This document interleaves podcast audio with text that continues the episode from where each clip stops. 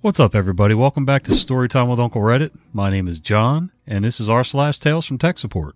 So yesterday, when I was recording today's uh, Tales from the Squad Car episode, I was feeling pretty good. I was on the mend. I don't feel super horrible today, but man, my sinuses. I don't think I've ever had such bad sinus pain and that stuffy, stupid nose. I've taken more decongestants than anybody should be allowed. But we'll muddle through, and I apologize ahead of time for the nasally narrations. What does Colgate mean by live life to the brightest? Could it be a rich glass of red sipped inside a Parisian cafe on a snowy night when my gaze is met by a tall, mysterious. I mean, brushing is directed with Colgate Optic White Pro Series toothpaste gives you a visibly whiter smile in just three days, so you can live life to the brightest and finish that glass without worrying about teeth stains. Colgate Optic White. Find it at all major retailers. Easiest ticket that another tech failed to close. A couple years ago, I used to work for my university tech support. They hired students to do level 2, I think that's supposed to be level 1, and most of level 2 support. A member of the faculty retired and a new hire took their place and computer. We got a ticket from them almost immediately after they were hired stating that their internet was very slow, especially when they used their phone. One of our new techs was assigned this ticket, but approximately an hour later she came back saying that she couldn't find anything causing the slowness, but it was definitely slow.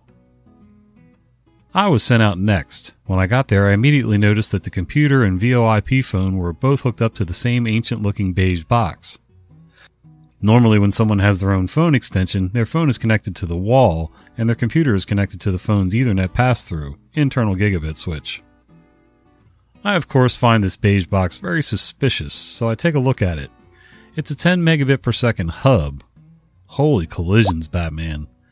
I set up the phone slash computer in the normal way and all is fine. Yeah, I'm not sure I would have thought about that being a choke point, honestly. But, you know, if the university's hiring students to do level 1 and level 2 tech support, then you kind of get what you get. But either way, we all miss easy stuff once in a while. Poor SSD performance on new laptops. The company I work for primarily does software engineering, data analysis, and data engineering. Our current laptops are almost four years old and require a replacement. We asked most employees what the pain points are on the current laptops, and the two most common requests are faster storage and more CPU power. We ordered about 50 laptops from our contact at a major computer brand. We requested new Core i7 Intel CPUs and 2 terabytes of PCIe Gen 4 SSD for all the laptops. Last week we received the laptops and I configured and joined all the laptops to our domain. After handing out the laptops, some users quickly complained that the disk was much slower than the old laptops, which should be impossible. However, after some benchmarks on this user's laptop, it seemed that we were missing about two thirds of the promised IOPS, and we were only getting a quarter of the throughput. I ran the same benchmarks on my laptop and was getting the expected results. This difference puzzled me, According to Windows, same driver and same SSD. I tested it on a couple different laptops and most were not getting the expected IOPS and throughput. However, some did. In Windows, I couldn't see any differences between the different SSDs, so I decided to open up the laptops and check the serial numbers on them, and swap them between laptops. Serial numbers looked okay. After swapping the SSDs and looking up the BitLocker keys, both SSDs are producing the expected IOPS and benchmark numbers. After swapping them back, both laptops produced the correct numbers.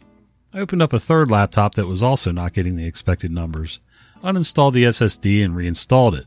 This laptop was now also producing the correct numbers. What the hell? This gave me a hunch, and maybe the SSDs are not running on four PCIe lanes but only on one lane? After checking how many PCIe lanes the computer reported on another laptop with performance issues, it showed that the SSD was running on one PCIe lane. In the end, I opened up all the laptops, uninstalled and reinstalled the SSDs. I'm not sure how you can mess this up so bad, but in about 60% of the laptops, the SSDs weren't fully plugged into the M.2 slots. Honestly, I got lucky by figuring this out so quickly, I would have never expected that you could incorrectly plug in an M.2 SSD and that it would still work. Pretty impressive if you ask me. How do you mess up so bad that more than half of your SSDs are not plugged in all the way? I know how. It's lower tier people who are basically just plugging parts in. They're plugging SSDs in all day or doing similar tasks. And, uh, it's somebody that's being timid. They're afraid to break something or they've broken something in the past and now they're gun shy. And so they're trying to get them seated without pushing too hard and they're not succeeding. You know, in the construction field, we've had that before. People take a hammer and they go tap, tap, tap, tap, tap, tap, tap, tap. When you're doing trim carpentry, you need a little bit of finesse, a little bit better aim. When you're framing, you grab the end of that handle and just let her fly, man. If something needs to move, you gotta, you gotta be willing to put some ass behind it, but I guess you gotta know when to apply the right amount of pressure. That, that's the easiest way to, say it. Uh, I mean, my son-in-law gets nervous when I pop the ram in and out of my tower or his or put anything in or out of a slot. If if I get everything lined up right, I I can go ahead and put some muscle behind it. Uh, when they were brand new, it was a little tough switching out my ram. You got to be able to pull it out. It takes some force because um, everything was so tight. And as long as you're pulling straight or pushing straight, it's not a problem. I mean, it's not like I'm crushing through the motherboard or anything, but yeah, I think it's just somebody being real timid with it and they're afraid they're going to break something or crack a board or whatever. So that's the only thing I can come up with. That is also not covered by the warranty. Tale from the fruit store. This is not my story, but one told to me from a good friend and former coworker. He used to work for the Fruity Tech store as a very smart person. He enjoyed the job, as the pay for what actual repair work they would do was excellent, but he said the customers were the worst. One such example was when he was working with a gentleman who came in with one of their higher end laptops. The screen had been cracked due to a drop. As this customer had not purchased the Fruit Care Plus warranty for the device, accidental damage wouldn't be covered, and he would have to pay for the repair. It was around a thousand dollars. The guy got very upset with my friend and was trying every sales tactic he could to convince him to make an exception and cover the repair under the standard warranty and is getting more and more agitated. Laptop dude. Come on, man. Why do you guys even make them out of metal and glass? That's so fragile. It should be covered as a manufacturer defect. Coworker. No, sir. The company makes only high end products using quality materials. The standard warranty does not cover accidental damage. Laptop dude. You need to cover this. To make people pay $1,000 for an accident? Ridiculous. You'll cover this. Coworker. As I've explained to you several times, this will not be covered under warranty. Even if I entered this in as a warranty repair and mailed it out to the repair center, as soon as they turn it on, they'll mark it as accidental damage and charge accordingly. It's out of my hands, sir. Laptop dude. This is BS. Laptop dude then grabs his laptop off the counter and makes an unintelligible angry noise and hurls it at my friend's head. Oh my god. Friend is able to duck down quick enough and the laptop slams into the wall just behind him. When the laptop completes its journey to the floor, it's now in two pieces, display and main body. My friend gets back to his feet, points to the laptop, looks back at the steaming dude and says, and that isn't covered by warranty either. The laptop man just got so mad he screeched and stomped out. My friend never told me what happened after that, as he said that he refused to work on that ticket or deal with it further after that, and his manager took over. People are crazy. Yeah, I'll never understand how people think that their carelessness, sometimes it's not even carelessness. Sometimes you just, you drop something. It just happens. But how is that the fault and responsibility of the manufacturer? If I accidentally run my car into a brick wall, okay, it was an accident. Maybe I hit the wrong pedal by mistake or my foot slipped or something like that. How is that? How is that Ford's fault or Chevy's fault or whatever? Like, that makes no sense at all. Now, you have to carry insurance by law in pretty much every state, as far as I'm aware. You have to carry a basic minimum liability to cover other people's property. If you pay extra for collision and all that stuff and theft and fire and yada, yada, yada, comprehensive, then you can be covered for that, but you have to pay for the insurance. I mean, it, it only makes sense. It's not somebody else's responsibility to take care of your oopsies. This episode is brought to you by Shopify. Whether you're selling a little or a lot, Shopify helps you do your thing, however you cha-ching. From the launch your online shop stage, all the way to the we just hit a million orders stage. No matter what stage you're in, Shopify's there to help you grow. Sign up for a $1 per month trial period at shopify.com slash special offer, all lowercase. That's shopify.com slash special offer. End users' unwillingness to drive into the office. So, the company I'm with, IT is a corporate level entity rather than contracted, so I have a bit of leverage in my position. The businesses are owned by the corporate group instead of the other way around. Essentially, that means I'm in a position where I can tell people to pound sand if it comes to the topic being outside scope. Recently, one of my colleagues put in their two weeks and I told my boss, Hey boss, I'll build all the computers for this site in the meantime. They're 10 hours away from me by drive. That's probably enough background. So I've been in a battle with this site for two weeks and my boss has basically caved in today and told them, We'll send somebody out to assess your on site situation. I wasn't done playing chicken with these people yet. This is something where I don't have the time for this nonsense, especially since my local user base is way bigger than this other site. And if I run around for anyone, it's my a-holes, not some a-holes I don't even know. The last two weeks, there's been an end user at this site emailing everyone under the sun they think will be able to make a difference. IT lost the computer.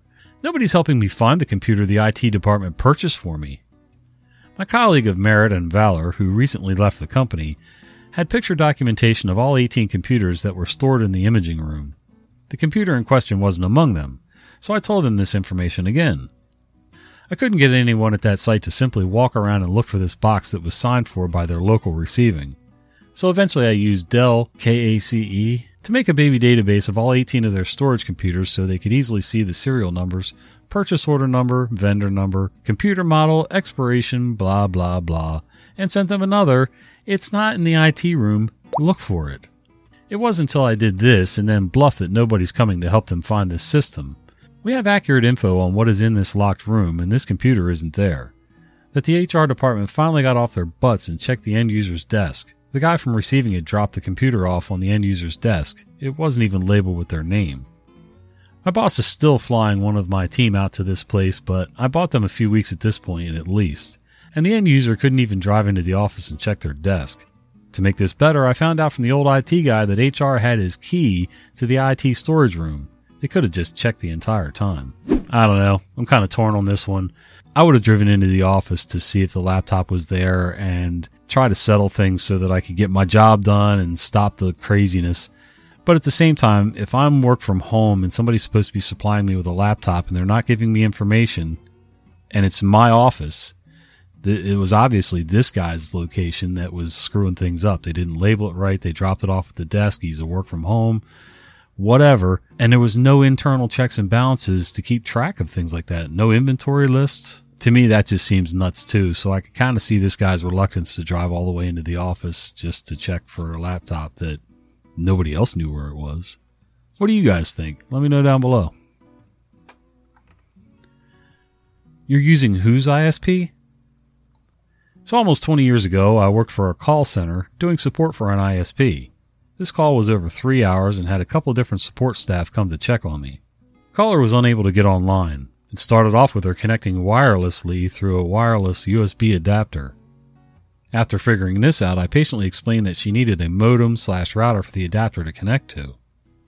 Her story quickly changed to her connecting wirelessly to her cousin's Wi Fi who lives in the same building, but a different floor, and used a different company than the one I worked for. I quickly explained she would need to contact that provider and would most likely need to be in cousin's apartment. Another change to her story. She was now connecting to her sister's internet. When I asked where her sister lived, five minutes away by driving, I inhaled and started explaining that a Wi Fi connection doesn't have that much range. She was one of the customers that seemed to have a different string for why I should be able to troubleshoot her connection that was never her connection and still expected me to be able to make it work. I find that wireless, Wi Fi, hotspotting, 4G, all of that still confuses the hell out of people. Now, if you don't use it, you don't research it, I get it. A lot of people assume that Wi Fi, wireless, whatever is all the same. They shouldn't, but they do. Doesn't sound like the lady was really giving you a hard time though. It sounds like she was just trying to get her head around it and didn't understand it. So I kind of went through this with an older couple who I did some computer repair work for in their home. Uh, they had an old machine and it's been a while, so I'm trying to remember. I don't know, let's just say 90, Windows 95. And we were already in Vista at this point. You know, I went into their house, cleaned up their computer for them, left, and then they called me up a couple days later and complained about how slow it was for their modem to connect when they were dialing in. Well, they had a 56K modem still, and they were getting the same speeds that they'd gotten originally. I tested everything, and it was the same speeds. Um, it just takes a while to, you know, connect up, do the handshake and all that. But for some reason, because the computer got faster in itself, you know, general operating, um, and their solitaire game didn't stutter, I guess they assumed that the internet should work faster too. And, uh, I tried to explain to them that, you know, that's just not the way it works.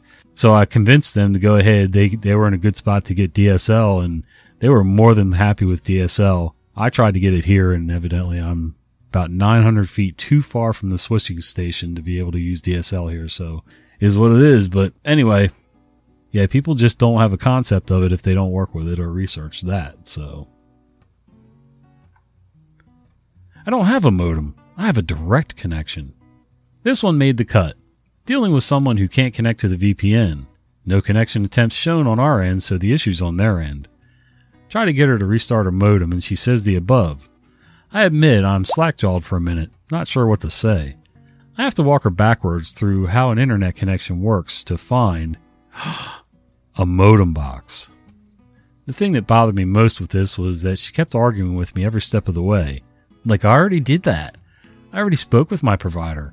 And who could forget, what difference will that make? Ma'am, you called me. If you want my help getting back online, play ball. Work with me, not against me. And that call would have taken half the time that it did. She restarts the modem and the fiber box and shock and horror, her next connection attempt goes through. Hardest part about this was not being smug in my team follow up, saying I could see her next connection attempt went through. Maybe that was a little smug. Eh, sue me. That's what we were just talking about. People want to argue. They don't know what they're talking about, but they want to argue. And it comes from a place of total ignorance. That was not a fart, by the way. That was my sneaker on the chair. Seriously. But yeah, if you don't know anything about it, don't argue. My wife will do that to me. She'll call me for help with the stupid printer and the stupid laptop. And, you know, I try to help the best I can. Uh, I can only do so much.